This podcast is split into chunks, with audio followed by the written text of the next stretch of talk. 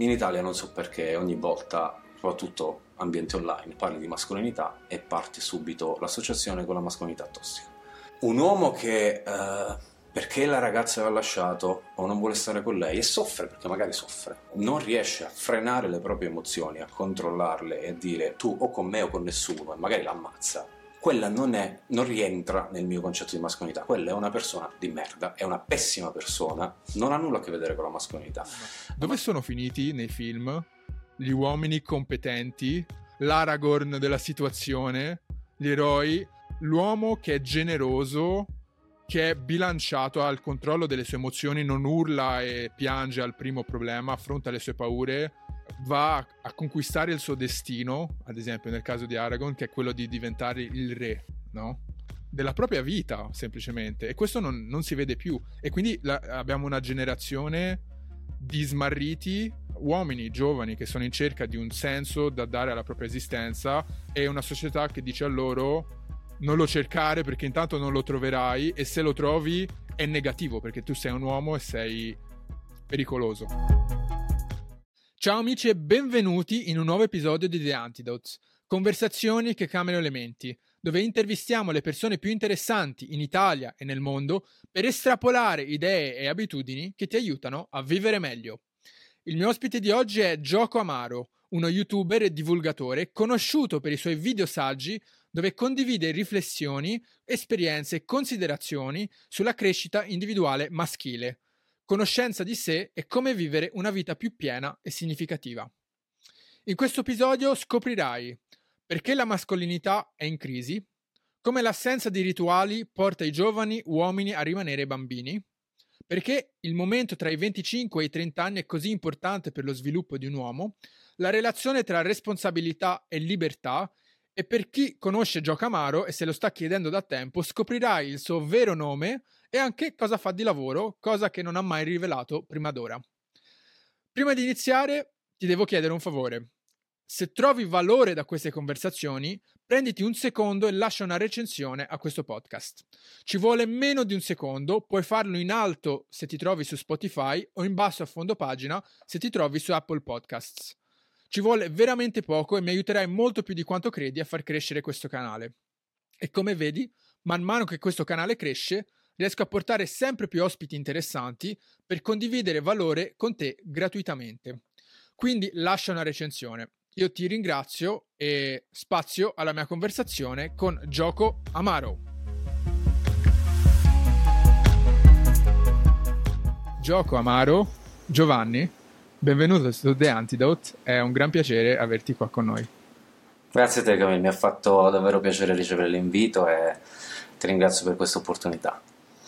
Giovanni, guarda, volevo partire eh, chiedendoti di introdurti al pubblico nel modo in cui preferisci, quindi campo libero, cosa fai, in particolare qual è il tuo lavoro di divulgazione e soprattutto perché hai sentito il bisogno intanto di esprimere le tue opinioni e di, di fare questo lavoro di divulgazione che fai su YouTube?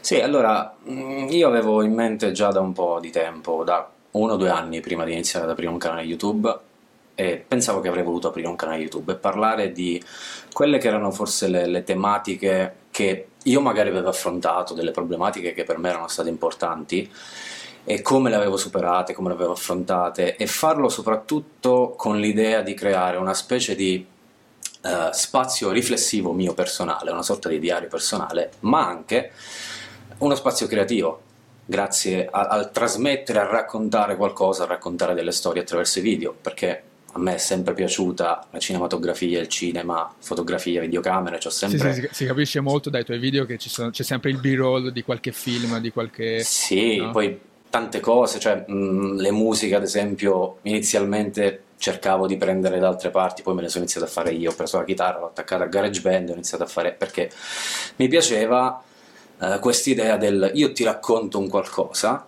e deve avere questi ritmi, voglio che susciti magari delle emozioni anche attraverso le altre immagini che ti faccio vedere.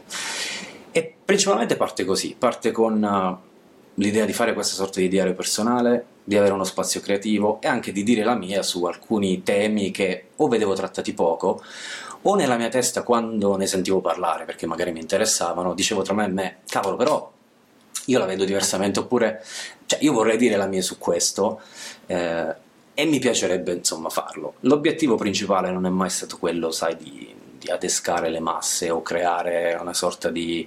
perché il mio canale non è monetizzato, quindi tuttora non è monetizzato, non mi è mai interessato nulla di fare visualizzazioni, non perché devo fare quello speciale, io non ci vedo nulla di male in uno che vuole monetizzare un canale YouTube o farlo diventare un'attività, eh, è per una questione di libertà, per una questione di dire non mi devo preoccupare di seguire poi il filone di video e di temi che vanno bene perché così aumento le visualizzazioni, no, è un mio spazio personale, ho tutte le libertà del mondo e lo uso così.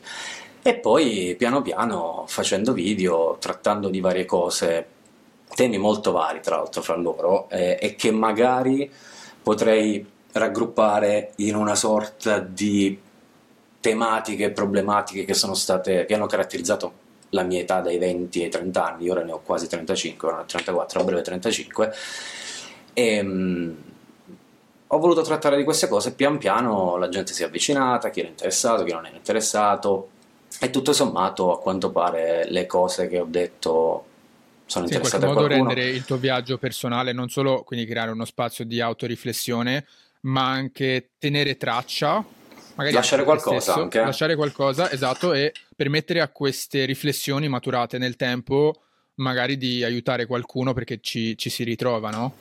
Sì, sì, perché um, ho detto magari eh, nelle cose che dico uh, ci sarà qualcuno che forse la pensa come me, forse aveva bisogno di sentirsela dire in questo modo e gli serve. Non è il mio obiettivo, però se è un collaterale di, di quello che faccio, una conseguenza va, va, bene, cioè nel senso va bene. E quindi eccomi qui. Ora sono in una fase di pausa, eh, la vedo un po' come so, gli archi narrativi che ci sono, non so se hai mai seguito One Piece o quelle cose. Cioè gli archi narrativi e a me ho come l'impressione di aver affrontato una serie di tematiche di una porzione della mia vita sulle quali penso di aver detto di tutto. E per ora sono fermo, poi sicuramente ci sarà qualcos'altro dopo, però la vedo, la vedo così. Adesso Questa sono... idea dell'arco narrativo in realtà è molto interessante perché credo uh, che tocchi lo sviluppo psicologico nelle nostre vite. Mi, mi, spiego meglio. Io adesso mi sento di aver finito un arco narrativo della mia vita, di stare iniziando un altro, uno nuovo, con tutte le conseguenze psicologiche che ne consegue, quindi una, una, fase di caos, morte di parti di te che non sono più utili, no? E, e una, si spera una, una, rinascita futura in qualcosa di, di migliore. La stai attraversando anche tu? Sì, mm, tipo il ciclo dell'eroe, no? che è parte del, del, del, percorso di maturazione probabilmente del, dell'uomo intrinseco nella natura umana. Sì, sì, ma quelli avvengono sempre. Uh, io devo dire che ho, ho abbandonato diciamo, quel ciclo dove erano presenti tutti tanti argomenti di cui ho trattato, un ciclo che era già finito da un po'. Quindi ne parlo come qualcuno che lo vede magari come un capitolo chiuso, con una, un distacco che forse è più utile per, per saperne anche parlare meglio.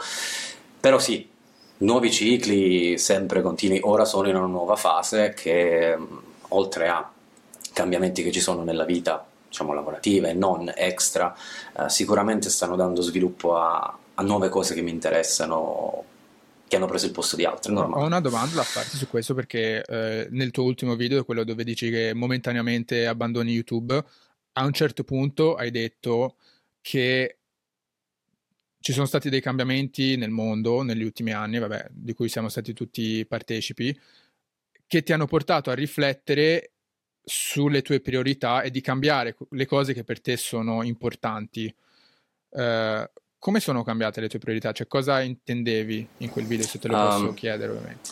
Senti, non c'è solo un, un, esempio specifico che ti posso fare e nemmeno voglio ridurre il tutto al... Siccome ho detto negli ultimi anni sembra che qualcosa legato magari alla pandemia e allora ho visto cose assurde o sono diventato complottista, queste robe qua, perché non è questo però ho visto un po' mm, uh, come posso mettertela in un punto più diciamo, comprensibile. Da un lato ho avuto la conferma di alcune dinamiche che io avevo il sospetto avvenissero in ambiti ad esempio istituzionali e politici perché ho anche, li ho anche vissuti di persona. Esempi non su scala grande ma su piccola scala stesse dinamiche, giochi di potere, politica di mezzo. E ho visto cose strane, dall'altro ho visto anche grandissima, uh, c'è veramente tanta ignoranza oggi, ma tantissima, tantissima superficialità. Ho visto quanto è diventato monodimensionale l'analisi che noi abbiamo, soprattutto su internet, di praticamente tutti i fenomeni. E questa cosa e, mi ha un po'. E, e aggiungerei anche tribale, no? Quindi sì, sì, ma è, è proprio, oltre a quello, è proprio un'analisi monodimensionale delle cose. Ci torneremo su sta roba, poi magari parlando di, di altri argomenti, che mi ha dato un pochino fastidio. Mi ha stancato, cioè sono diventato un po' stanco di, di tutta questa roba qui. E poi cambiano anche uh, le priorità. Inizi, io sono entrato in un'altra fase della mia vita dove voglio dargli un'impronta diversa, dove ho molto più chiara quella che è una pianificazione a lungo termine che voglio fare della mia vita e semplicemente alcune cose sono diventate altre priorità, non solo cose che voglio costruire della mia vita, ma anche argomenti che mi interessano, magari più complessi, più legati ad altre sfere eh, di quella che è la crescita personale o l'esperienza di un individuo. Quindi continuare a seguire certi temi, perché è chiaro che dopo che stai due anni su YouTube sono i tuoi video principali che creano un po' eh, quel pubblico eh, che poi è il pubblico principale, no? Perché magari sì, si avvicina... di diventare...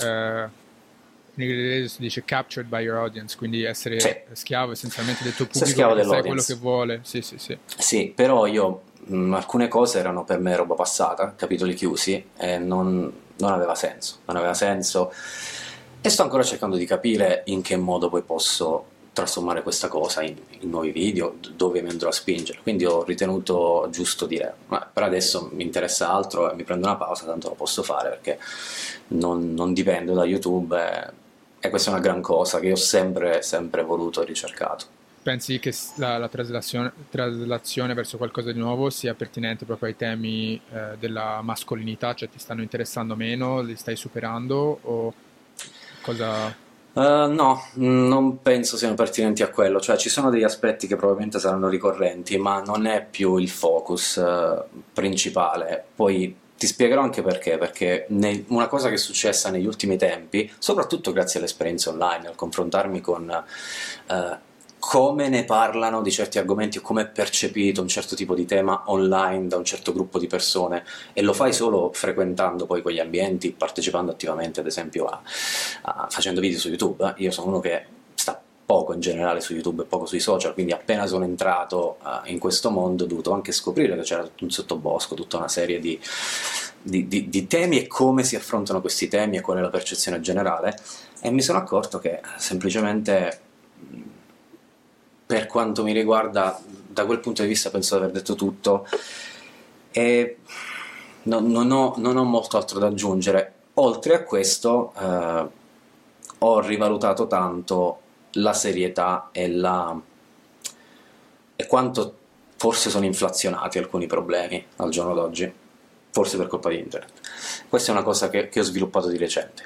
Questi, mh, mm, soprattutto tutti gli argomenti che girano attorno alla mascolinità, alla crisi degli uomini o ai problemi che la società moderna può dare su di noi, eh, io non metto in dubbio che ci siano, però ho anche sviluppato una sorta di secondo punto di vista che inizia a dire è proprio così oppure c'è una, una via di mezzo, cioè quanto i problemi ci sono veramente, quanto noi eh, li accusiamo di più, quanto il mondo online magari li amplifica più di quello che sono. E poi chiariamoci, se io vivo in un mondo che amplifica, mi fa percepire come amplificati dei problemi che magari io ho, e vedo che tutti attorno a me sembra che hanno questi problemi, il problema lo vivo, cioè, cioè no, ma poi lo vivo come un problema più grande.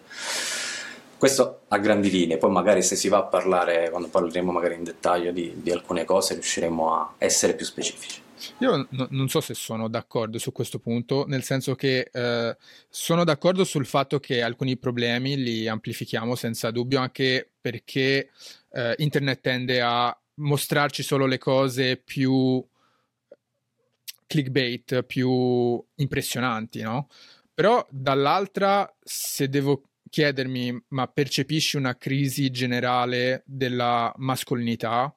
La mia risposta è senza dubbio sì e credo che sia abbastanza per, per, cioè, presente nella nostra società, anche se semplicemente una mancanza di punti di riferimento maschili sani, ok? Perché io non, cioè, l'Andrew Tate della situazione non è un punto di riferimento maschile sano, è un indicatore di un problema, è un, in inglese si dice canary in the coal mine, è un canarino nel, uh, no? che, che, ti indica che c'è un problema, ma non è, non è la risposta a questo problema, mancano questi punti di riferimento sani, anche solo se sei appassionato di film. Dove sono finiti nei film gli uomini competenti, l'Aragorn della situazione, gli eroi, ma l'uomo che è generoso, che è bilanciato, ha il controllo delle sue emozioni, non urla e piange al primo problema, affronta le sue paure e uh, va a, a, conquistare il suo destino, ad esempio nel caso di Aragorn, che è quello di diventare il re, no? Della propria vita, semplicemente. E questo non, non si vede più. E quindi la, abbiamo una generazione di smarriti, di uh, persone che sono uomini giovani che sono in cerca di un senso da dare alla propria esistenza e una società che dice a loro non lo cercare perché intanto non lo troverai e se lo trovi è negativo perché tu sei un uomo e sei eh, pericoloso. Intrinsecamente c'hai dei... Allora, la risposta a questa è, quello che hai detto secondo me è, è, è, giusto, nel senso che ti sentiresti di dire che c'è una sorta di crisi nella mascolinità, la risposta è sì, il mio dubbio sta nel quanto è forte questa crisi, e non sto dicendo che non sia forte, magari lo è, però ho iniziato a, a pensare a questo aspetto. Se tu fai l'esempio no, di, di, Andrew Tate, no? Andrew Tate a me faceva molto ridere, ma solo questo, perché penso che abbia una dote comica particolare, ma di per sé non è un modello valido. Io ne parlai anche con alcuni ragazzi che ho su Patreon di eh, questi sono falsi idoli ai quali magari ci si lega perché però di solito rappresentano il concetto estremo di un qualcosa che sentiamo mancare. Cioè, se io sto morendo di fame, se io sto... Sì. Uh, è, è, scusami se ti ho interrotto, è il, è il concetto Vai. jungiano dell'ombra Tate per me, al 100%. Cioè, quando tu reprimi delle, delle pulsioni non è che spariscono.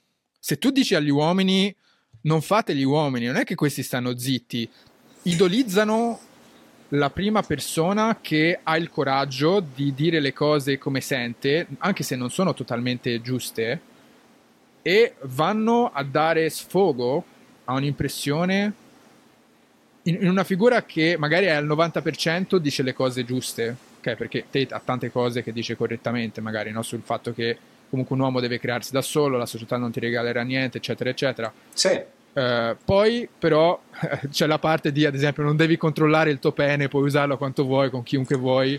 Sì, poi c'è la, la, sfacciata estremizzazione, non mi interessa nulla, io dico quello che mi pare, perché così è.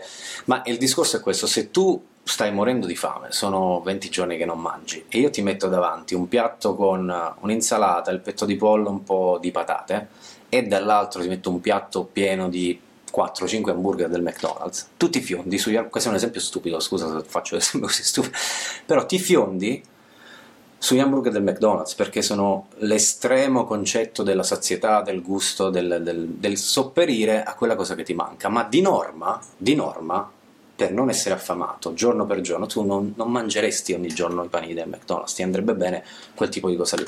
Quindi a volte quando c'è una carenza in qualcosa, di solito poi vediamo l'esplosione nella ricerca della manifestazione più estrema di quell'aspetto lì. Però sicuramente la cosa sicuramente c'è qualcosa che manca. Io si parla di crisi di mascolinità, cioè, c'è o non c'è? Parliamo un attimo del concetto no? di mascolinità, perché mh, mm, in Italia non so perché ogni volta soprattutto ambiente online, parli di mascolinità e parte subito l'associazione con la mascolinità tossica. No, c'è sempre questa cosa qui, no? C'è stata l'aggressione a, non so, una ragazza viene aggredita o i fenomeni di stupro, eccetera, che sono assolutamente condannabili, ecco, le, ecco la, la, manifestazione della mascolinità tossica. Allora, per me quella non è mascolinità. Un uomo che... Uh, perché la ragazza l'ha lasciato o non vuole stare con lei e soffre perché magari soffre, cioè l'abbandono, c'è la tristezza in generale, non riesce a frenare le proprie emozioni, a controllarle e dire tu o con me o con nessuno e magari l'ammazza toglie la vita a una persona senza una ragione, senza un motivo. Perché? Perché sono triste che non ce la faccia stare senza di lei. Quella non, è, non rientra nel mio concetto di mascolinità, quella è una persona di merda, è una pessima persona, non ha nulla a che vedere con la mascolinità. La mascolinità, nella sua. che poi è anche difficile da spiegare, però io mh, consiglio sempre il, il, libro The Way of Man di Jack Donovan e non perché sia d'accordo con tutto quello che dice Jack Donovan, eh? attenzione. Però almeno in quell'ambito lì penso che lui abbia fatto una buona descrizione del concetto di mascolinità, e cioè come un qualcosa che valuti negli uomini, che è soprattutto valutato da altri uomini, che è indipendente dall'essere brave persone o cattive persone. È una caratteristica intrinseca che lui riassume come se io dovessi vivere una situazione di, di pericolo, di rischio, devo avere un team con me, eh, come vorrei che fossero quegli uomini nella mia squadra? E questo è, elenca poi una serie di caratteristiche e lui dice qualunque sia la cultura, qualunque sia la società, che sia il Maya, che sia quello che del periodo greco, il bizantino, la società di adesso, ti direbbero tutti che più o meno queste caratteristiche per me farebbero di lui un vero uomo. E lui parla di forza, maestria, coraggio, onore, che sono caratteristiche che è vero che hanno anche le donne, però questo esula da, dalla spiegazione che fa lui, cioè il concetto di io valuto la mascolinità è una cosa che sono altri uomini che vedono in altri uomini, che poi ce l'abbiano anche le donne queste caratteristiche, va benissimo. Però lui parla di forza, maestria, coraggio e onore. La forza non è solo fisica, la forza è anche emotiva, il controllo delle proprie emozioni, saperle utilizzare, canalizzarle, anche emozioni negative, canalizzarle in qualcosa di positivo, ad esempio mi ha lasciato la ragazza, sono triste, sono arrabbiato e allora canalizzo il tutto e produco uno dei più bei dischi della storia della musica che è Grace di Jeff Buckley, per esempio. Oppure eh, semplicemente mettere le emozioni sempre al di sotto comunque anche del, del, della ragione, no? del razionale in determinate circostanze. L'esempio che ho, ti ho fatto prima del femminicidio è tutto tranne che questo, no, non quello non è mascolinità.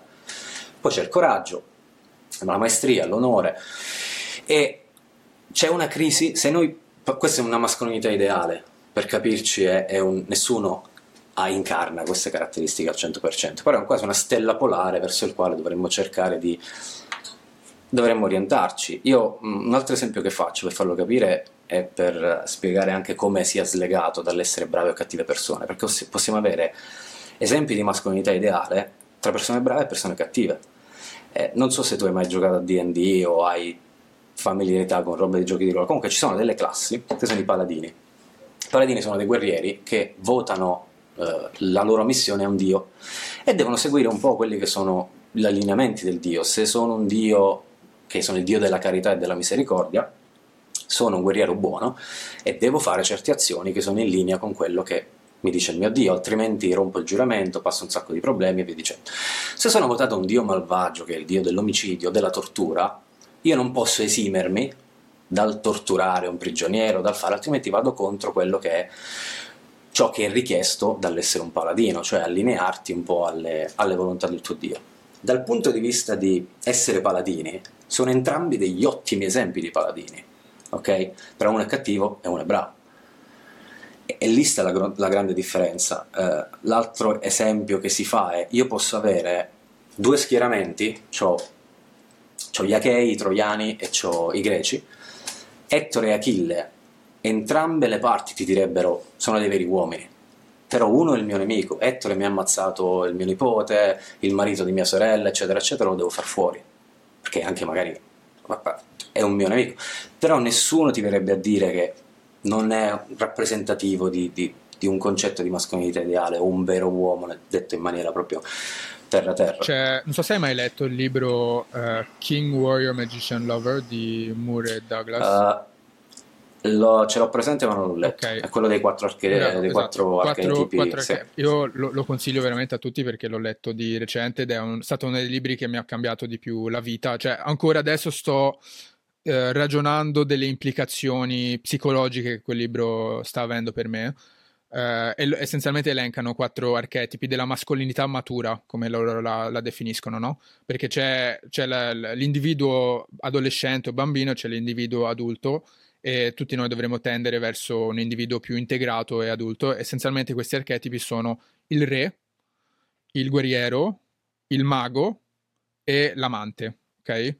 Il re è eh, l'archetipo generativo divino, quindi colui che crea ordine dal caos ed è eh, crea risorse e crea un confine del suo mondo essenzialmente. È quello che il re è colui che di, eh, protegge la, l'esistenza dei propri cari in qualche modo e genera risorse. Okay? Poi abbiamo il guerriero, guerriero che serve una causa più grande di lui e difende e distrugge anche. Quindi il guerriero è colui che distrugge, ma per dare spazio a nuova vita. Okay? Poi c'è il mago, colui che coltiva delle conoscenze, riesce a vedere oltre il, il superficiale della realtà, ma anche banalmente il tecnico, quindi colui che, non so, sa suonare uno strumento o è, o è l'ingegnere bravissimo che ha, ha coltivato una, una, conoscenza profonda, e poi hai l'amante, colui che riconosce una debolezza intrinseca in tutta la, la vita e in qualche modo è atto a difenderla e a, e amarla in senso più, più profondo. E questo secondo loro è quando integri tutte queste parti, e questi sono archetipi universali che si vedono nella letteratura, nella, nei film, in qualsiasi cultura c'è la, l'identificazione di un guerriero, della figura del re, del leader, no? Quindi sono cose universali perché si manifestano nella nostra psicologia e devi tendere a quelle cose come individuo mas- maschio e oggi non c'è alcun tipo di,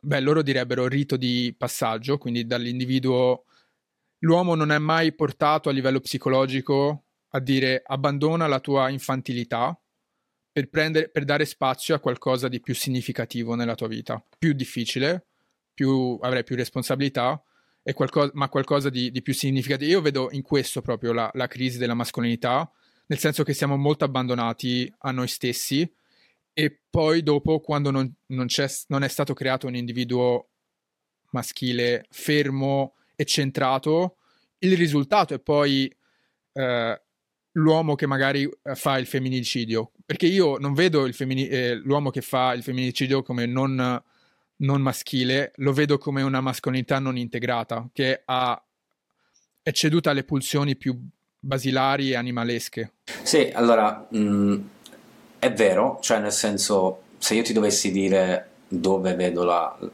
dovessimo prendere quello di cui abbiamo parlato finora, a parte il discorso dei riti di passaggio e dell'infantilizzazione che poi ci parliamo perché questo è un problema che a me sta dando veramente fastidio ultimamente. Se delle virtù, se c'è una crisi, vuol dire che, almeno per come vedo io questo discorso di mascolinità, vuol dire che c'è qualcosa di peggiorativo rispetto allo stato iniziale. La crisi di un qualcosa vuol dire che prima si stava meglio in, in quel determinato ambito Virtù che vedo essere sicuramente carenti al giorno d'oggi sono il coraggio e l'onore, ma lo vedi dove? Innanzitutto dai modelli più alti che sono rappresentativi della tua società. Sia le persone che politici. eleggiamo come, come, leader, sia le persone che ideali, ide, idealizziamo nella, pop, nella cultura, sì, cultura sì, pop. No? Diciamo i, i, leader nella scala più grande e anche ne, nel microcosmo, che può anche essere l'ambiente familiare, o l'insegnante, il gruppo di amici, eccetera, eccetera tu vedi persone che dovrebbero governare paesi, cambiano bandiera, cambiano dichiarazioni, vanno da una parte all'altra, non succede nulla, vuol dire che non, non, cioè il concetto dell'onore, del, del, che poi lì viene spiegato, Jack Norman lo spiega come tutta una serie di azioni e comportamenti che ti fanno guadagnare il rispetto di altri uomini, ma in generale se tu vedi che ti è concesso fare questo senza conseguenze, il messaggio è chiaro, vuol dire che la società non rende, non reputa importante questo tipo di ideali, questo tipo di valori e se non li reputi importanti inevitabilmente andranno a scemare perché un po' li devi, li devi tenere vivi. Io mi ricordo queste storie di un paio di anni fa, 7-8 anni fa, che una turista giapponese imbrattò con della vernice un monumento a Roma, il governo giapponese la obbligò a chiedere scuse pubblicamente perché non esiste che si lasciavano scappare questa cosa, cioè non esisteva proprio esempio banale, no? Però per farti capire che tu lo vedi, lo vedi dai modelli che mancano, che ti dovrebbero un po' dire guarda che questo è importante, guarda che devi perseguire questo tipo di, di comportamenti, cioè, e questo sicuramente manca. I modelli mancano, perché mancano su, su tutti i fronti, e poi è un po' un circolo vizioso, no? se tu ti mancano i modelli su larga scala, ti mancano anche diciamo, le occasioni per far crescere anche le nuove generazioni con dei modelli giusti, un giorno le nuove generazioni diventeranno la classe dirigente è a capo delle gerarchie, non lo rompi mai il ciclo, tranne con mi dispiace dirlo, con grosse crisi e grossi, grossi problemi. Questa è la mia visione, campo delle opinioni, eh, quindi può essere sbagliato, però mancano i modelli. E il rito di passaggio e sembra, a me purtroppo sembra, più vado avanti, ora ho 35 anni, magari prima me ne accorgevo di meno, a me sembra spesso di essere circondato da trentenni adolescenti. Ed è una cosa che mi inizia a pesare. Riesci a, definire, riesci a definire le caratteristiche in una persona che ti fanno dire questo è un adolescente trentenne? Vuoi, uh, vuoi tutti gli sfizi dell'indipendenza dell'età adulta, cioè quello che ti permette fare da, d'età adulta l'indipendenza, ma scappi da quelle che sono le responsabilità, i grandi poteri le grandi l'hai, responsabilità. Detta, l'hai detta in maniera eccezionale. Sì. Nel, a grandi linee ti direi così, poi ti prenderei esempi che possono essere banali, uno può anche dire vabbè ora non ti fis- cioè è successa questa cosa, faccio esempi stupidi, però uh, va bene l'esempio stupido, però io dico anche c'è un pattern di fondo di, di, di, modo di vedere le cose, agire, affrontare la vita o scappare da certe situazioni che permea un po' tutto. Quindi nelle piccole cose magari non ha conseguenze, ma nelle grandi cose ce l'avrà. E, è una cosa che mi dà fastidio perché io non, non riesco più a... Io, io non, voglio, non voglio scappare dalle responsabilità o scappare anche dai rischi cioè me li voglio prendere tutte le libertà dell'indipendenza dell'età adulto, ma anche, anche i rischi, anche le cose. Mi, mi piace, cioè mi piace questa cosa. E non l'ho sempre avuto, chiariamo, non è che sono nato così, eh. Però con il tempo l'ho sviluppato e mi sono accorto che è più importante per me. Eh, e penso che nel lungo termine sia, sia, molto più importante in generale che ci sia un po' più questa cosa nella, nella società. E questa sicuramente manca, quindi la crisi ti, in parte ti chiedo c'è una, punto di vista. Ti faccio una domanda ripartendo da una riflessione personale per sapere se anche tu hai vissuto, l'hai vissuto nella tua vita. Mm, credo che tra i 25 e i 32 anni, insomma, questa, questa finestra di tempo, eh, gli uomini sono chiamati psicologicamente a fare una scelta se, di, se restare Peter Pan o fare quel passo per diventare uomini, ma adulti, con, quindi fare quello che hai detto te, prendersi le, le, libertà, ma prendendosi anche le responsabilità. Perché lo dico? Perché io lo sto vivendo adesso nella mia vita. Io sto uscendo piano piano, sto uscendo piano piano da una fase di, di crisi personale dove sono stato chiamato psicologicamente a fare quella scelta, eh, sono tuttora chiamato ovviamente, e c'è stata una forte componente del Camille adolescente che ha avuto difficoltà a morire e forse tuttora non è, non è morta. Um, e perché magari da una parte mi sento di aver, viss- di aver perso quella, quella, parte, quindi c'è una, una, un lutto e di non averla vissuta appieno perché sono stato chiamato io per situazioni personali, familiari, a prendere responsabilità a un'età molto, molto giovane comunque, no? quindi di non aver magari vissuto appieno quella, quell'adolescenza che piano piano devo perdere per, per necessità. Eh, l'hai vissuto anche te questa, questa scelta psicologica e se sì, come, come ne sei uscito? Sì, ovviamente sì. Um, io più che altro ho iniziato a, a, riflettere sul fatto che forse, per quello discorso, ci sono le crisi, forse, forse siamo noi che a volte tendiamo a iperinflazionare dei problemi. Credo che forse la mia generazione, non voglio fare quello che dice le generazioni più giovani sono peggiori, perché questo è un discorso che se prendi trattati o lettere dell'antica Grecia lo dicevano anche loro, e potrebbe essere vero, poi magari ti spiego perché, però anche la mia generazione, io mi rendo conto che io ho avuto modo di non dover mai affrontare situazioni responsabilizzanti che normalmente i miei nonni e chi prima dei miei nonni li affrontava già a 15 anni, a 16 anni. E da un lato mi sono sentito in colpa per questo, eh, del dire avrei dovuto crescere prima per certe cose, poi ho preso coscienza di questa cosa e mi sono un po' sforzato. Dall'altro ho anche pensato, avrei voluto che magari i miei fossero un pochino più pesanti da questo punto di vista, perché io ho avuto una buona infanzia, i miei non, mi hanno, non è che mi hanno dato tutto, però non mi hanno fatto mancare le cose diciamo essenziali. Però da un lato più essere messo un po' più in condizioni di forzata responsabilizzazione forse mi sarebbe piaciuto di più. Non dico che ha prodotto un essere infimo cioè in genere però È una cosa che ci ho pensato, ho pensato forse sarei potuto maturare prima eh, e mi sarebbe potuto essere un pochino più utile questa cosa, perché di base la domanda che mi sono fatta non è che forse noi stiamo vivendo un'epoca in cui abbiamo questo ritardo, c'è concesso questo ritardo nel diventare, nel diventare più adulti. E quindi il problema è che il, il, per come or- è orchestrata la società io ti posso garantire un ambiente più accondiscendente, più tranquillo da questo punto di vista, ma il mondo non è mai cambiato. Eh, è un concetto che io ho ripetuto tante volte, cioè per me non esiste il mondo moderno, cioè esiste un solo mondo ed è uno, è antico, le stesse dinamiche fondamentali, la base degli ingranaggi principale sul quale poi si è costruita la complessità della società moderna sono sempre quelli. Noi siamo sempre animali, abbiamo sempre i nostri istinti, li abbiamo stratificati su cose più complesse, bisogni soddisfatti che quindi ti permettono di concentrarti su altre cose, eccetera, eccetera, ma la costante della natura umana è sempre quella, certe dinamiche sono sempre quelle, non sono mai cambiate, quindi... Quindi l'adulto adolescente eh... ha un costo a livello sociale, perché si appoggia, perché dato che deve vivere per forza di cose in una bolla, questa bolla deve essere assicurata da qualcun altro. Senti, ti direi che da un lato può, può darsi che abbia un costo, non ne sono ancora sicuro se, qua, qua, l'entità del costo. Sicuramente ha un costo probabilmente sulla sua. Mh, mm, sia sulla sua maturazione, sia sulla sua capacità di saper gestire meglio situazioni stressanti in futuro che saranno sempre maggiori man mano che cresce. Quindi se già inizi da prima, forse ti può aiutare questa cosa.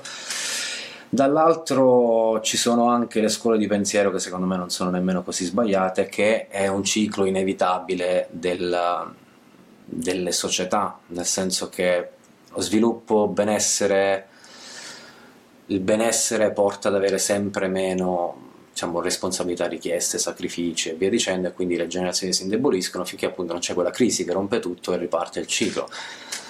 C'ho, c'ho un po' questa idea, un mix no? di opinioni su questo, so, ancora non mi sono fatto un'opinione chiara, però probabilmente un costo ce l'ha, ma non lo vedremo nel breve termine, lo vedremo forse nel lungo termine, o forse no, cioè forse si riuscirà comunque a trovare una forza, una soluzione, forse ci saranno tanti ragazzi giovani che se ne renderanno conto da soli, come magari il tuo caso, come magari il, il caso di tante altre persone che comunque mi hanno raggiunto attraverso quello che io ho fatto online, dove ho visto una consapevolezza e una sorta di sì, cioè no, io devo risolvermi questo problema, io devo risolvere questa cosa perché non va bene.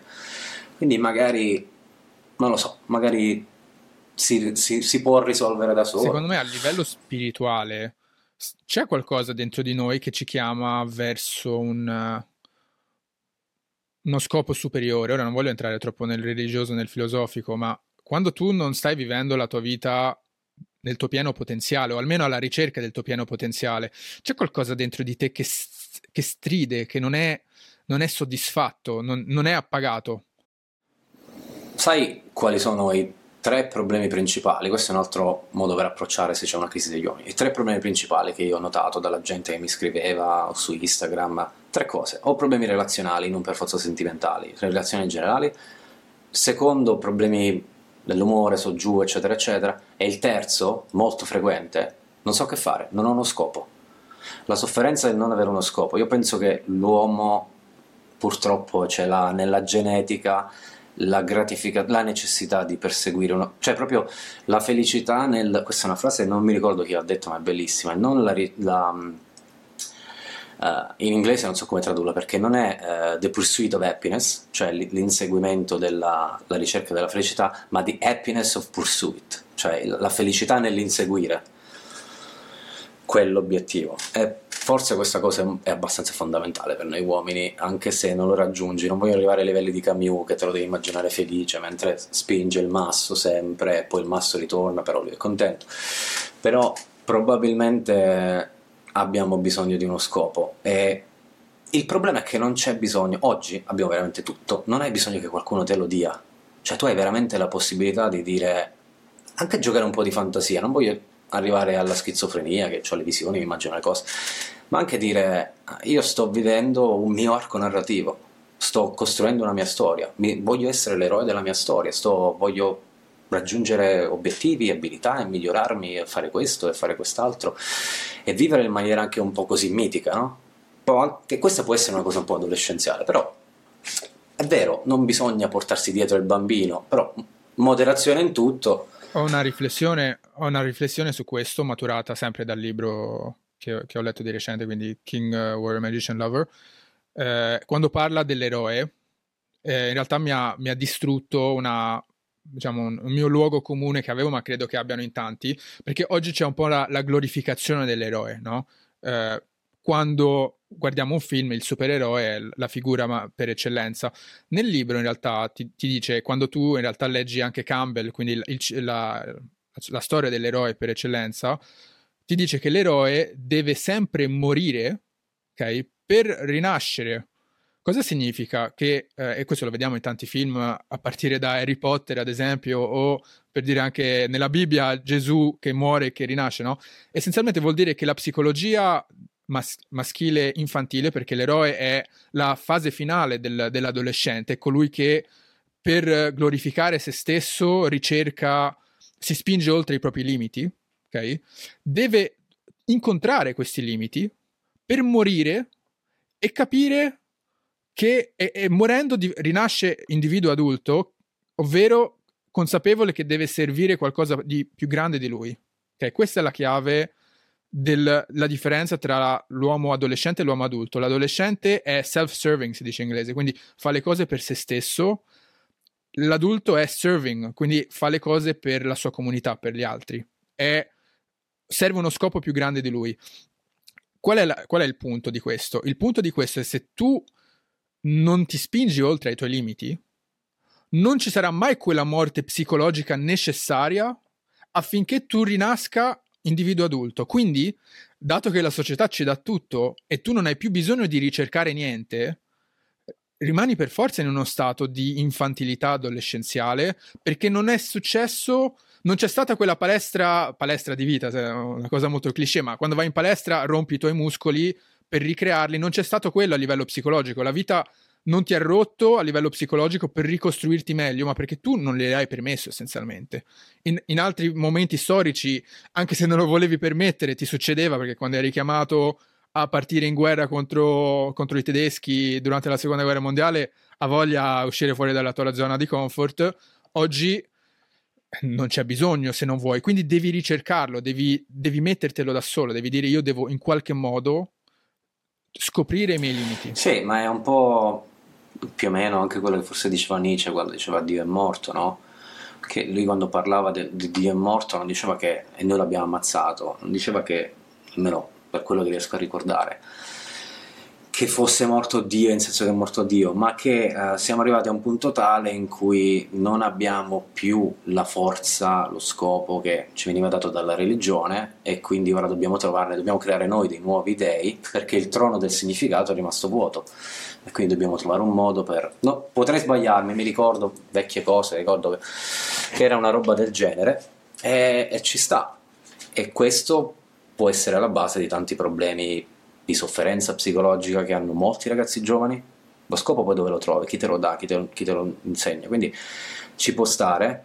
Tra l'altro non a caso, non mi ricordo ora se ci sono dati precisi, però una volta sentì dire che ehm, ad esempio i credenti hanno paradossalmente sono leggermente più resistenti, sì, resistenti a abbassamenti del tono dell'umore, ma non perché quello che ti dice la religione è la salvezza, ma perché a volte è un rifugio e quindi dove trovare quella forza in qualcosa di spirituale, di più alto che ti spinge a, a superare le difficoltà. Ci sono gli islamici che ora non me ne, di, non me ne vengono gli arabi e si incazzino, però loro dicono una frase che è uh, uh, Arudu billahi minashaitan rajim, una cosa del genere, che dovrebbe essere cerco rifugio in Dio dal diavolo maledetto, nel senso che mi cerco rifugio nella religione da tutte le, le, difficoltà e le cose.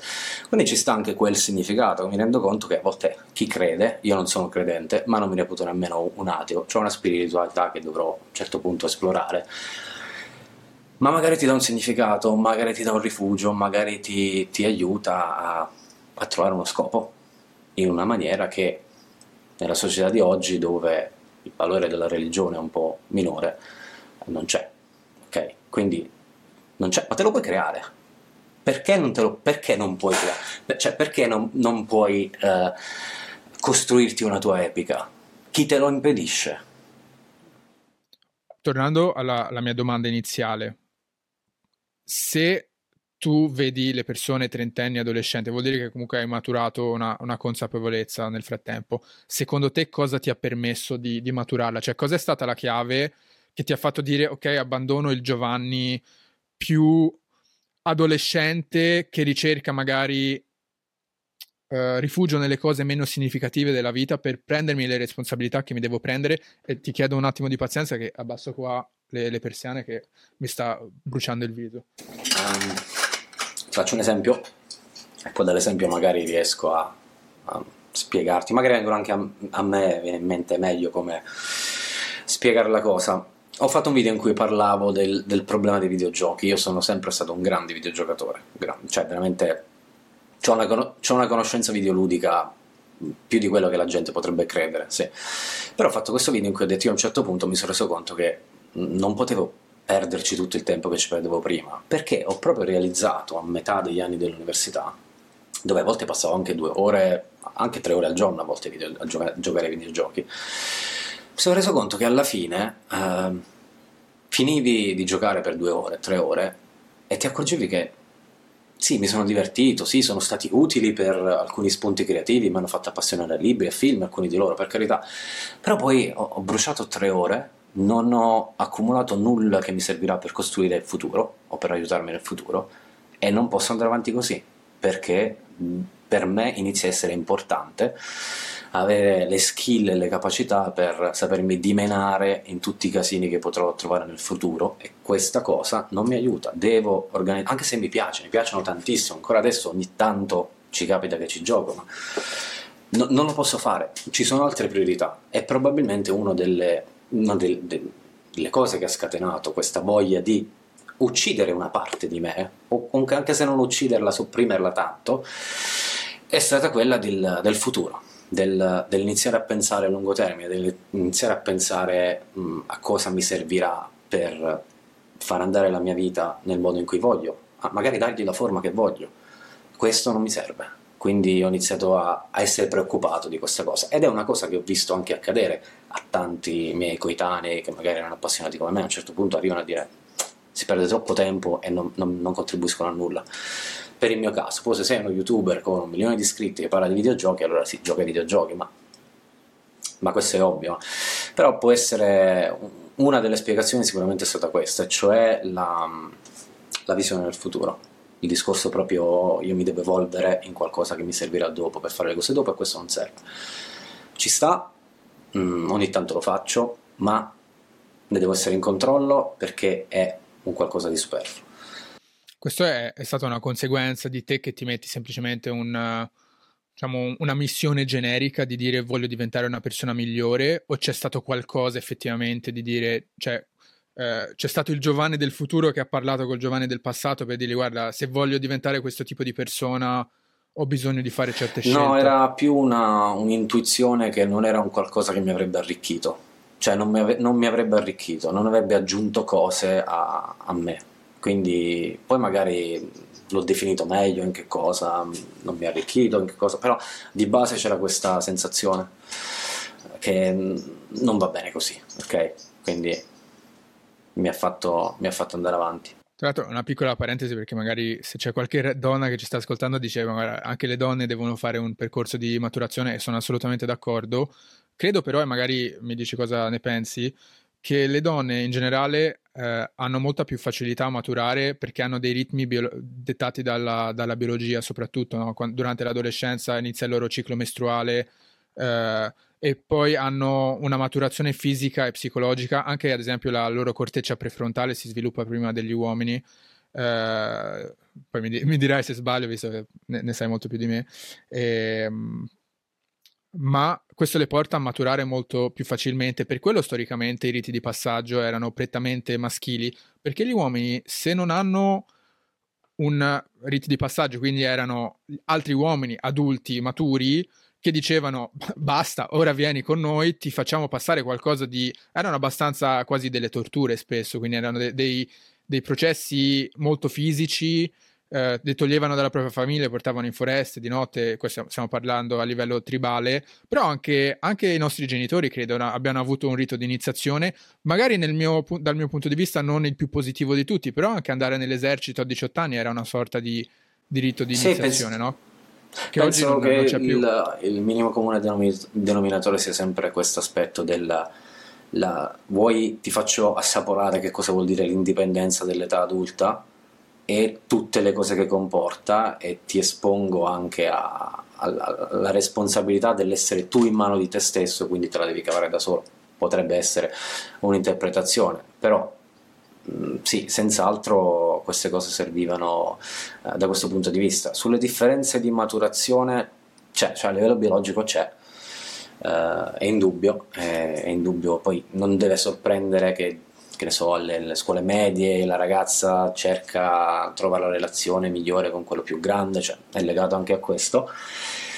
Poi nel dettaglio il percorso maturativo in termini di dallo spettro puramente femminile non ti saprei dare proprio un'indicazione, però c'è una differenza. Sì, ma poi è anche assolutamente è anche assolutamente personale, cioè si trovano uomini molto maturi a un'età giova- molto giovane e donne immature a un'età molto adulta, però è più raro, è più raro, perché ci sono conseguenze più grosse secondo me. Un uomo essenzialmente, se, non, se ha un quarantenne bambino, non ha, non ha conseguenze importanti, cioè non si vedono immediatamente, ma poi alla fine si vedono tutte insieme. So quando se... dovrà poi, quando arriva diciamo la resa dei conti, del, del, delle responsabilità, delle... Sì, sì sì, ci sta, ci sta. Um, ti ripeto, non, sulle donne perché proprio non, non, non, ci ho mai pensato, a parte l'evidente, l'evidente differenza di maturazione che c'è, però poi non ho mai pensato a...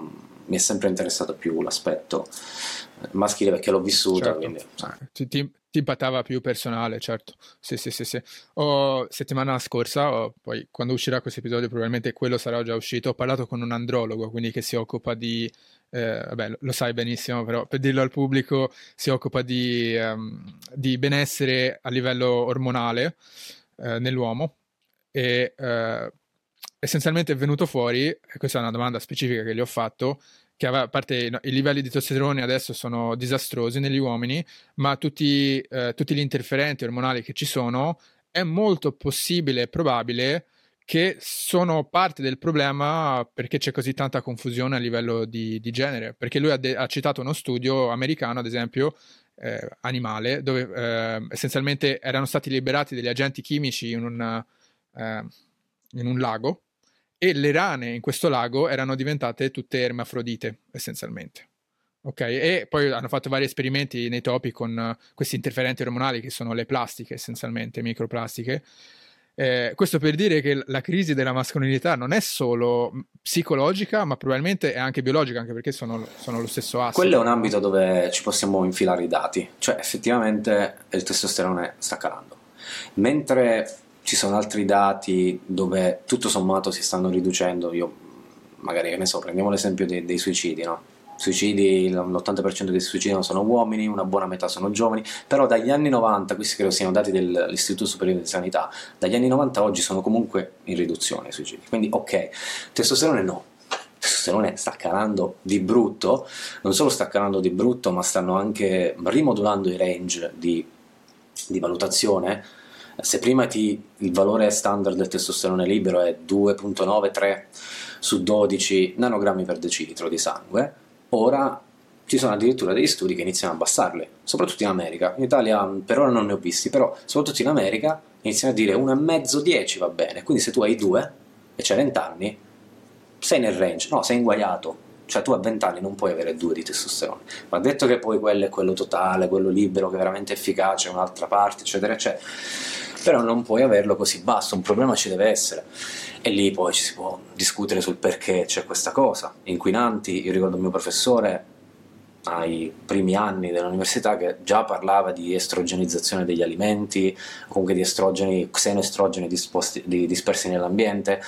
Ora sembra che ci sia un più anche una sensibilizzazione su questo aspetto, cioè di sostanze che ti vanno a modulare l'attività ormonale.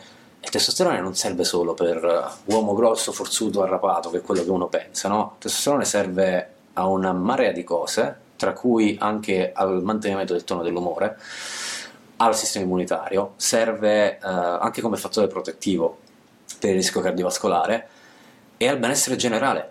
Chi ha il testosterone alto sta meglio, cioè di umore sta meglio. Sì, è un link diretto alla tua anche identificazione sessuale, no? Di, di genere, cioè nel senso è, è, stato mostrato come se prendi una donna che sta transizionando e vuole diventare uomo, la inietti di testosterone, inizia a manifestare dei comportamenti prettamente che definiremo maschili e la stessa cosa vale nell'uomo se è carente di testosterone, non nel senso che necessariamente manifesta dei comportamenti prettamente femminili, c'è anche questo, ma semplicemente avrà anche meno motivazione di fare quelle cose che associamo normalmente alla sfera maschile come eh, eh, prendere, prendere rischi, competizione, darsi da fare, essere motivato a raggiungere certi obiettivi magari più definiti, che ovviamente fanno anche le donne, eh, però sono comportamenti più storicamente maschili, mettiamola così. Sì, la, la, tra l'altro è stato visto che uno dei meccanismi che fa alzare il testosterone è la competizione, non per forza competizione fisica, ma è in generale lo stare in un ambiente competitivo. Se si vince la competizione tende a salire ancora di più, quindi è un fattore che, che aiuta. E poi eh, hai un'attitudine meno avversa al rischio. E se ci pensi, tante delle, delle cose che magari ti possono far maturare da ragazzo e farti diventare diciamo, più adulto è anche il fatto di sviluppare il coraggio e anche il fatto di affrontare situazioni che temi, perché il coraggio vuol dire far cose che è giusto fare ma che hai paura di fare. È, una skill assolutamente coltivabile, no? Uh, poi, sì, sì, ma tantissime skill sono coltivabili, anche queste diciamo più comportamentali, emotive. E c'è un'altra frase che non mi ricordo se lo disse proprio Campbell, eh, ma disse che mh, nella grotta che temi c'è il tesoro che cerchi. Uh, e, in Sterquilinis la... Invenitur, nella, nella, nello sterco sarà trovato quello che cerchi. Sì, cioè dove c'è ciò che te, se tu hai c'è qualcosa che stai temendo, o meglio, un'altra frase che uso spesso è la paura illumina il cammino, anche questa non so dove l'ho sentita, che vuol dire che uh, se tu hai qualcosa nella testa che vorresti fare, ma che temi di fare, perché c'hai tutta una serie di fisse, non la fai mai, non la fai mai, ma continui a pensarci costantemente, quella paura ti sta illuminando il cammino, cioè il percorso che devi fare, quella cosa la devi fare, perché ciò che ti serve per fare il passo successivo. Noi possiamo avere paura di tante cose, però io posso avere, che ne so, paura di fare bungee jumping, ma me ne frego perché tutto sommato non è che ci penso più di tanto. Però magari quando la prima volta che ho fatto arti marziali, che ho iniziato a fare arti marziali un annetto, due anni fa quasi, eh, io ci pensavo da tanto tempo a questa cosa, cavolo vorrei fare arti marziali, però poi non lo so, vado lì, gli altri sono più bravi di me, i ragazzini mi fanno il culo e magari non sono Bravo. in forma, non sono Anch'io allenato. ho iniziato kickbox un anno fa, eh, quindi ti, ti poi io, benissimo tornava, cioè poi continuava le giornate, io continuavo a pensarci a questa cosa, però io lo vorrei fare, lo vorrei fare. Quella è la classica situazione dove la paura sta illuminando, cioè la paura giusta, quella paura che ti illumina il cammino, è quella lì. O aprire il canale YouTube, ci pensavo da due anni, eh, ma poi la gente che deve dire, poi magari faccio non piace, poi questo e poi quell'altro, poi boh. Però è molto bello sempre. anche da, da, sentire perché quando ti sento parlare online, comunque, eh, ma sicuramente anche parlando a te adesso, dai l'idea di una persona estremamente sicura di sé. È bello sapere che anche dietro a quello ci sono comunque delle insicurezze che poi tu riesci a domare in qualche modo. Sì, sì, ma allora non esiste la persona stra sicura di sé. Diciamo che sei un po' più sicuro su tante cose perché magari hai sperimentato tante cose, ci hai perso un po' di tempo a rifletterci del che cosa hai fatto per superare quelle cose, eh, de- delle tue capacità. Se perdi tanto tempo, e qui ci vuole anche un po' di autoconsapevolezza, di stare attenti a, a, ciò che si fa, ai propri errori, anche ai propri successi, inizi a dire guarda, sono in grado di fare questa cosa, l'ho già fatta prima, quindi va bene, è nuova, però tutto sommato è simile ad altre cose che ho passato, quindi sei un po' più sicuro. Non hai la sicurezza certa, perché è vero che, come dicono in Dune, la paura uccide la mente, ma... Eh, non esiste l'uomo senza paura, anche perché la paura ti serve per mille cose. Io non ci credo agli uomini che dicono non ho paura di nulla, non ho paura per favore, a cagare. non, non, però ti può servire. Io quando questa cosa della, mi rimase impressa questa frase, la paura illumina il cammino, perché poi ci ho iniziato a riflettere in queste situazioni passate. Io tendo poi a ripensare alle dinamiche con cui ho affrontato delle difficoltà, che non tutti magari lo fanno. Ho detto cavolo, però vedi, Uh, ho avuto un meccanismo analogo quando dovevo iniziare arti marziali e ho avuto lo stesso meccanismo quando ho dovuto iniziare YouTube e guarda caso entrambe le cose sono contentissimo di averlo fatto anche se YouTube l'ho messo in pausa perché mi sono stancato ma sono contento di aver fatto questa cosa. E... Sulle, arti marziali ti, ti dirò una cosa. Uh, io ho parlato sei mesi fa con un professore di storia italiano, ok? Si chiama Daniele Bolelli, è un personaggio grandissimo. Lo conosci? Bolelli? Sì, sì. Eh, Bolelli sta in America, fa il podcast History sì, of sì, Fire, no? Bravissimo, esatto, bravissimo. Bravissimo, l'ho avuto sul podcast in Italia, è conosciuto pochissimo. Lui è stato su Joe Rogan nove volte, cioè è proprio un personaggio. Ma il padre è famosissimo, eh? Sì, il, padre, padre è, un famoso, grandissimo, scrittore. credo, scrittore. Sì. Lui, lui disse è... una cosa. Vai, vai. Scusa, ti interrompo. Disse una cosa. Vai, del... Fece il discorso sull'universo predatorio. Che dice: Se non vieni che è un po' il discorso che il mondo è sem- non è mai cambiato, viviamo in un unico mondo che è antico, dice viviamo in un universo predatorio dove se non vieni divorato dalle zanne di un predatore vieni divorato dalle zanne del tempo, questa mm, bello, bellissimo, bello. una cosa bellissima. Bello, sì. E Bolelli in tutto questo, il figlio, quindi Daniele, a parte essere un professore di storia, che è il podcast numero due di storia più seguito al mondo, quindi è un personaggio, magari chi sta ascoltando vada a vedersi quell'episodio che è super. Io a un certo punto gli chiedo, perché lui è anche esperto di MMA in tutto questo, è un Sì, lui, lui, lui fa, giu, fa jiu-jitsu, credo. Esatto. Sì, e, sì, sì. E, e gli ho chiesto cos'è la lezione più importante che hai imparato dalle marziali. Mi ha, mi ha dato una risposta super inaspettata, ma bellissima. Mi ha detto non è tanto imparare a picchiare qualcuno che ti insegna, ma è quella situazione in cui entri in, nel campo, nel ring, contro una persona che tu sai già che ti menerà perché è più, molto più brava di te, ma nonostante questo tu entri nel campo lo stesso e dici anche se mi picchierai 50 volte io continuerò a stare qua contro di te perché lui è la stessa cosa che ti fa la vita, perché tu sai che alla fine della vita muori, quindi la vita vince alla fine, no? Però è comunque l'alzarsi e dire io me la giocherò nel miglior modo in cui posso. È un po' questa l'idea, è stata bellissima, me l'ha detto, ci ho dovuto riflettere per giorni. Sì, ma la, la, il più grande campione di, di, di Jiu-Jitsu non è quello che non è mai stato soffocato, sottomesso, ma magari è quello che è stato soffocato mille volte cioè che mille volte è stato soffocato, si è rialzato, affrontato, come il discorso di Michael Jordan. Michael Jordan, io non ho, non ho vinto tutto questo perché io ho fallito 10.000 tiri, però sono uno dei più grandi segnatori della, della storia dello sport. Eh, bisogna fallire di più, bisogna fallire di più, bisogna seguire questa cosa della, della paura che illumina il cammino in maniera intelligente. Ho cercato, forse si capisce cosa intendo per quando sì, la paura ti, ti, illumina il cammino e quando è una paura che... secondo me è, è, lo noti nella mia esperienza quando non c'è solo paura ma c'è anche un livello di eccitamento e interesse certo. in qualcosa. Cioè se è solo paura magari effettivamente eh, ci sta, cioè, non lo fai. Ritorna, ritorna, esatto. ci pensi costantemente. Io però se provassi ora mi vedo i video di chi fa queste cose, eh, ma forse non è così difficile. Ci pensi, ci pensi, ci pensi. Allora lì ti sta suggerendo qualcosa, lo devi fare. È, un, è uno step che magari non sai perché, ma è uno step che ti serve per fare un po' l'evoluzione in qualche aspetto di, di te. E chi ha più è pieno di gente che ora ha paura di, di, di, fallire, ma anche nelle cose più banali, eh? anche a parlare con un estraneo o qualunque cosa. Siamo spaventati a morte da, da, tutto e non abbiamo nessuna minaccia per la nostra sopravvivenza oggi. Quindi non, so. non, hai, non hai, motivi per farlo essenzialmente, mm. hai, te li devi creare da solo. E questa è la grande conclusione del libro che ti citavo prima, eh, dicono che non viviamo più in un'età istituzionale dove c'è la nostra società, quindi la nostra cultura essenzialmente, che ci obbliga a fare certe cose. Quindi prima non, devi, non dovevi neanche pensare a sposarti, ti sposavi e non dovevi neanche pensare a fare figli, non dovevi neanche pensare a prendere i rischi perché tuo padre magari moriva quando avevi 18 anni e tu non avevi scelte se non prendere sulle tue spalle la responsabilità finanziaria della famiglia. Oggi viviamo in un'età individuale, psicologica, loro chiamano. Quindi ogni individuo ha la responsabilità del proprio sviluppo psicologico, devi prendere in mano la, la, tua vita da questo punto di vista, non hai altra scelta, non lo farà nessun altro per te.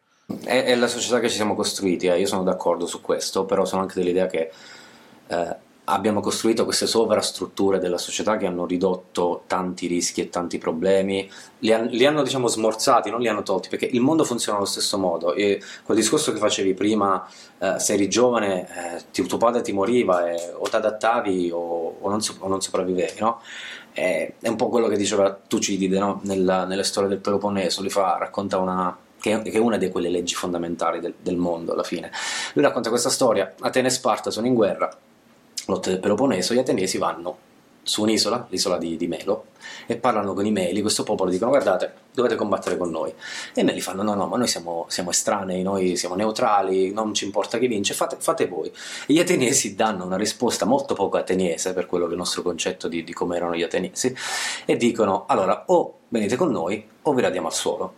E Tucidide poi parafrasa tutto quell'evento dicendo alla fine della fiera i forti fanno ciò che vogliono e i deboli, ai deboli tocca quello che gli tocca, subiscono quello che gli tocca, che è un po' anche il discorso della sopravvivenza del più adatto, no? del più forte. Ci sono delle circostanze dove se non sei in grado di sopravvivere e adattarti, c'è una qualche forza superiore a te che ti distrugge. Ora noi abbiamo meno questo tipo di pressione, cioè, si esplica meno nella vita di oggi, ma esiste comunque nell'ambito di, nel microcosmo che può essere un'azienda in cui si lavora, chi è più performante e va meglio di tutti, è quello che può anche dettare legge, anche, ha più libertà, fa quello che vuole e gli altri subiscono quello che gli tocca.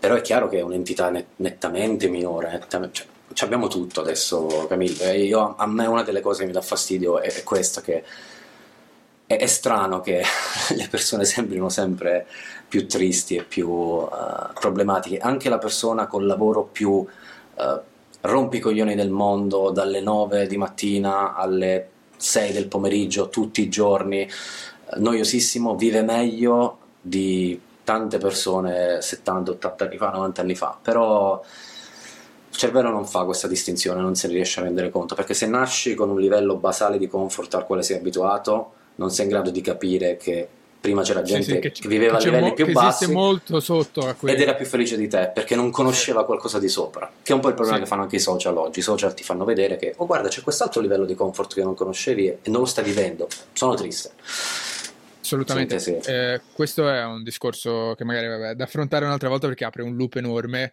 che è, è la, la, rabbia che mi viene quando le persone non capiscono la società incredibile dove, in cui viviamo. Io sono nato in Libano, quindi ho visto dall'altra parte cosa vuol dire vivere in una società dove non c'è comunque una, una rete sociale. Eh, sviluppata e non ci sono i comfort ai quali siamo abituati in Occidente. Quindi arrivando qua capisco il valore che c'è in queste strutture che certo ci permettono di non, do, non essere obbligati a crescere in qualche modo, non siamo obbligati, però abbiamo la possibilità di scegliere come vivere. Questa è una cosa incredibile che ci permette la nostra società e che non ti permette eh, non ti permettono altre società se vivi altrove. Sì, non devi, non devi andare nel passato. Dove eh. siamo. Esatto, basta, basta cambiare latitudine. Sì. Sì, sì, sì, sì, assolutamente avviandoci verso una conclusione, ho ancora qualche domanda da farti. La prima è, è se tu dovessi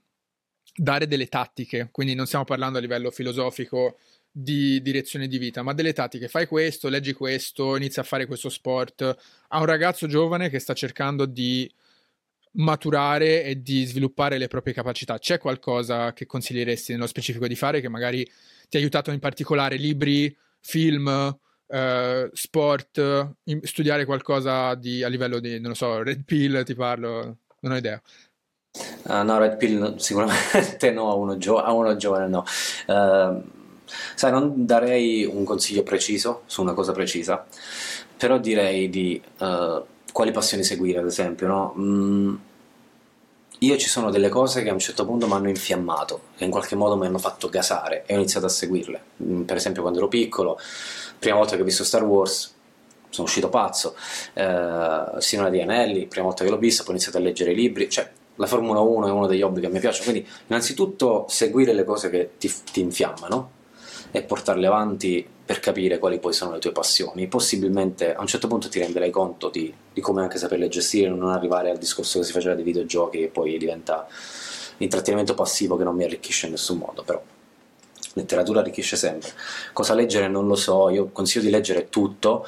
Uh, su internet c'è tanto questo discorso del leggere i saggi, il manuale su come fare questo e quell'altro. A me le più grandi, uh, diciamo, fonti di infervoramento dell'anima l'ho avuto dai romanzi, cioè l'ho avuto dalla finzione, non l'ho avuto dai saggi, non l'ho avuto da... Io qui ho un libro di, di Ray Dalio, che è bravissimo secondo me, però è interessante, è utile, ma io, cioè, Moby Dick, Signore degli Anelli, uh, Davis Foster Wallace, questi sono stati gli autori che mi hanno mh, mm, pavese, gasato a mille, fantascienza, cioè finzione, non fantascienza, letteratura di finzione. Quindi quello. E altri consigli non lo so, se non quello che ho detto, sentire questa voce della paura illumina il cammino, non aver paura di fallire, perché è normale, e non c'è nessuna vergogna in questo se uno è consapevole del perché ha fallito e cerca di non, non rifarlo. E poi questa è l'unica cosa che direi, per esempio, a me stesso, se potessi tornare indietro, chiara e certa, inizia prima a fare arti marziali. Questa è la cosa che direi. Perché ti sblocca un nuovo mondo di comprensione di te stesso, della del controllo del tuo corpo, della sfida, della competizione, della gestione della, anche dell'aggressività, ti smonta il mondo, il, cioè tutta quell'idea che tu potresti avere secondo il fatto che chi fa combattimento sono persone brutte e cattive. Io ho conosciuto persone bravissime, letali nelle arti marziali, sono tra le persone più tranquille, gentili che io abbia mai di una calma ah, incredibile. Anche perché capi- inizi a capire qual è il costo effettivamente di entrare in sì. combattimento con qualcuno, cioè lo vivi, lo sai bene. Sì, e poi questo aiuterebbe anche tanta gente a, a, gestire molto meglio come si interfaccia con gli altri anche online. Come diceva Mike Tyson, io sono un poster di Tyson, che eh, non credo che sia il pugile migliore di tutti i tempi, però mi piace Mike Tyson. Lui diceva: eh, Voi sui social siete troppo abituati a parlare male delle persone senza rischiare di ricevere un pugno in faccia. Che Dal vivo eh, non lo fareste mai. No, no, no, no. Pugni in faccia ti umiliano, ti insegnano tanto, soprattutto quando poi dopo due secondi stai ridendo con quella persona che, che in, in, quell'attimo lo vedi negli occhi che ti vuole distruggere. Poi anche, ovviamente io non ho mai fatto, mai vista questa cosa, vado a fare sparring e rischio di morire, non è mai successo. Però l'intenzione la vedi. E, e a me è una cosa che mi ha affascinato veramente, veramente tanto. Veramente, l'avrei voluto iniziare prima eh, anche perché poi tutti mi dicono ma sei alto, hai le braccia lunghe, tu questo dovevi fare, cioè, però adesso no, lo faccio, lo faccio per hobby, lo faccio perché è un allenamento fisico fantastico e, e mi piace, mi piace anche soprattutto i più grandi che lo fanno da anni, anche la mentalità che hanno, e mi ci trovo molto bene. Ti faccio, mi hai rubato una domanda, eh? che cosa avresti detto a te di, di ventenni, ah, però sì. ti, ti, farò un'altra, una, una versione simile che cosa sai adesso a 34-35 anni che avresti voluto sapere da ventenne, quindi a livello di consapevolezza della vita? Ah, sì, stavo per risponderti di comprare bitcoin, però eh, consapevolezza Vabbè, non sarebbe stato male. Eh. Della vita che... Ah, una cosa che mi è venuta in mente al volo, che però secondo me è utile sapere che a volte perdere un anno, perdere un anno e mezzo per cercare di raggiungere un obiettivo perché hai fallito, io l'ho visto anche nel mio percorso per così dire universitario, perché io per entrare in medicina ho dovuto fare un test. La prima volta non l'avevo passato perché non me l'ho preparato e lì ti crolla il mondo addosso, oh mio Dio, tutto finito, completamente irrilevante. Cioè ora lavoro, sono laureato, assolutamente inutile, ma anche in altre cose, cioè eh, aver, imparare ad avere pazienza e capire che che ti piaccia o meno, questa è un'altra delle leggi universali del mondo. Eh, le grandi cose le ottieni con, con, il tempo, con la pazienza e con una marea di azioni ripetitive e noiose. Sì, sì, come dice, non so se conosci Alex Ormosi, eh, che sta spopolando sui social, è un marketer, però ha, ha delle frasi molto interessanti. Dice, nel film di Rocky la scena dell'allenamento e di lui che si impegna dura 5 minuti o 10 minuti nella vita può durare anche dieci anni, no? Quindi abbiamo quest'idea di, ok, mi sono allenato per un anno, ora sono bravissimo, non, non funziona così. Ci vuole sì, tempo. ma se, se, senti le storie di, di tutti, quelle più accessibili sono ad esempio quelle dei grandi sportivi. Michael Jordan ha vinto il suo primo titolo NBA dopo, se non ricordo male, 7-8 anni che faceva, nella, faceva punti e perdeva e faceva cioè, sette anni. LeBron James uguale, penso che lui ci abbia messo anche 6-7 anni prima di arrivare al suo primo titolo. Per cui è, è normale. Questo è il grande segreto, è normale. Ti stanno facendo credere che non è normale, ma è assolutamente normale. E se tutti iniziassero a rendersi conto della normalità di queste cose, dell'essere più pazienti, perché ora col fatto che voglio un nuovo zaino, lo compro su Amazon, ma arriva domani, non siamo più abituati a essere pazienti e aspettare che arrivino le cose, eh, forse staremo un pochino meglio. eh, e questa è una cosa che direi a, al me del passato, cioè tranquillo perché tanto devi, devi essere, devi costruire te stesso, ma sappi che ci vorrà tempo, cioè sta tranquillo che il tempo che perdi o fallendo, facendo, non, non ti preoccupare perché, lo, perché è tutta una curva esponenziale, stai facendo un po' il grind no, su tante cose, tanto tempo, a un certo punto ti daranno il, il prodotto di quello che hai costruito, inizierà a fruttarti tantissimo, tantissimo dopo. Cioè, eh, l'importante è non, non smettere prima del, della parte iniziale, no, non sai mai quando arrivi. Sì, ma di solito smetti perché pensi che dovessi arrivare prima cioè, dovrebbe arrivarti prima il risultato, però non, non c'è una data, eh, secondo me, entro il quale può arrivare un risultato. Eh, questo fotte anche tanti studenti universitari, me ne sono accorto, questa idea del uh, lui si è laureato prima di me o loro hanno trovato lavoro prima di me, tu stai facendo il tuo percorso, stai facendo la tua vita, questa gente finita l'università non la vedrai più, con molti di loro non ci parlerai più, non saprai che fine avranno fatto, devi pensare a te e a costruire il tuo percorso. L'importante è che impari da, dagli errori, perché purtroppo c'è l'altra faccia della medaglia che non, chi non impara dagli errori è destinato poi a ripeterli, no? Quindi quello magari è una cosa da evitare, però pazienza, bisogna essere più pazienti, troppo poco pazienti e troppo poco abituati all'idea del fare cose noiose e ripetitive è normale, è sì. normale. Eh, okay. sì, eh, sì, eh sì, eh sì, assolutamente. La mia, solita, la mia, ultima domanda è sempre la stessa, che è che consigli hai da dare ai giovani, però in questo caso uno, sei giovane anche tu, e due, l'abbiamo già detti un miliardo, quindi cambierò la mia domanda finale e ti la possiamo prendere in due modi. Uno, cosa, quali sono i tuoi progetti futuri, cioè cosa è in serbo la vita per te? O due, qual è se tu dovessi fare un passo indietro e guardare qual è la tua mission nella vita, cosa ti motiva ad andare avanti, svegliarti la mattina, a quando è stato fare video su YouTube, a adesso fare i prossimi passi, cambiare strada, cosa c'è un filo conduttore? Sì, eh, sono riuscito a capirlo di recente quando una persona mi ha detto se ti dovessi descrivere con una parola come ti descriveresti, che non è una cosa per niente facile. E io mi, mi sento un esploratore un curioso esploratore, quindi uh, faccio, ovviamente alcune cose le faccio perché cerco anche di progettare la mia vita a lungo termine, mi concentro sulla professione perché è importante, insomma, eccetera, eccetera. Però ho voluto fare il canale su YouTube perché volevo esprimermi in questo modo, volevo vedere com'era, lo posso fare, ho delle mani, ho una testa che funziona, ho le capacità, allora lo, posso, lo provo a fare Uh, mi piace viaggiare in moto, quindi ce l'ho un po' questa cosa, mi, mi, reputo un esploratore, quindi magari un giorno mi stancherò di qualcosa, sentirò più che altro, sentirò il bisogno di esplorare nuovi orizzonti, ci proverò, con, non andando a caso, ovviamente sempre cercando un po' di, di bilanciare i rischi, eccetera, eccetera, ma, ma questo credo che sia un po' ciò che mi spinge. Poi sì, ho delle progettualità più concrete che voglio fare dal punto di vista professionale, ma sono un po' normali, comuni, nel senso eh, una grossa cosa che cambierà nella mia vita a breve è che io ho sempre vissuto, sono della Basilicata, studiato, sono laureato, ho lavorato fuori, eh, centro-nord Italia, e tornerò in Basilicata a, probabilmente in pianta stabile lì perché ho un po' questa, questo spirito del ritornare. Eh,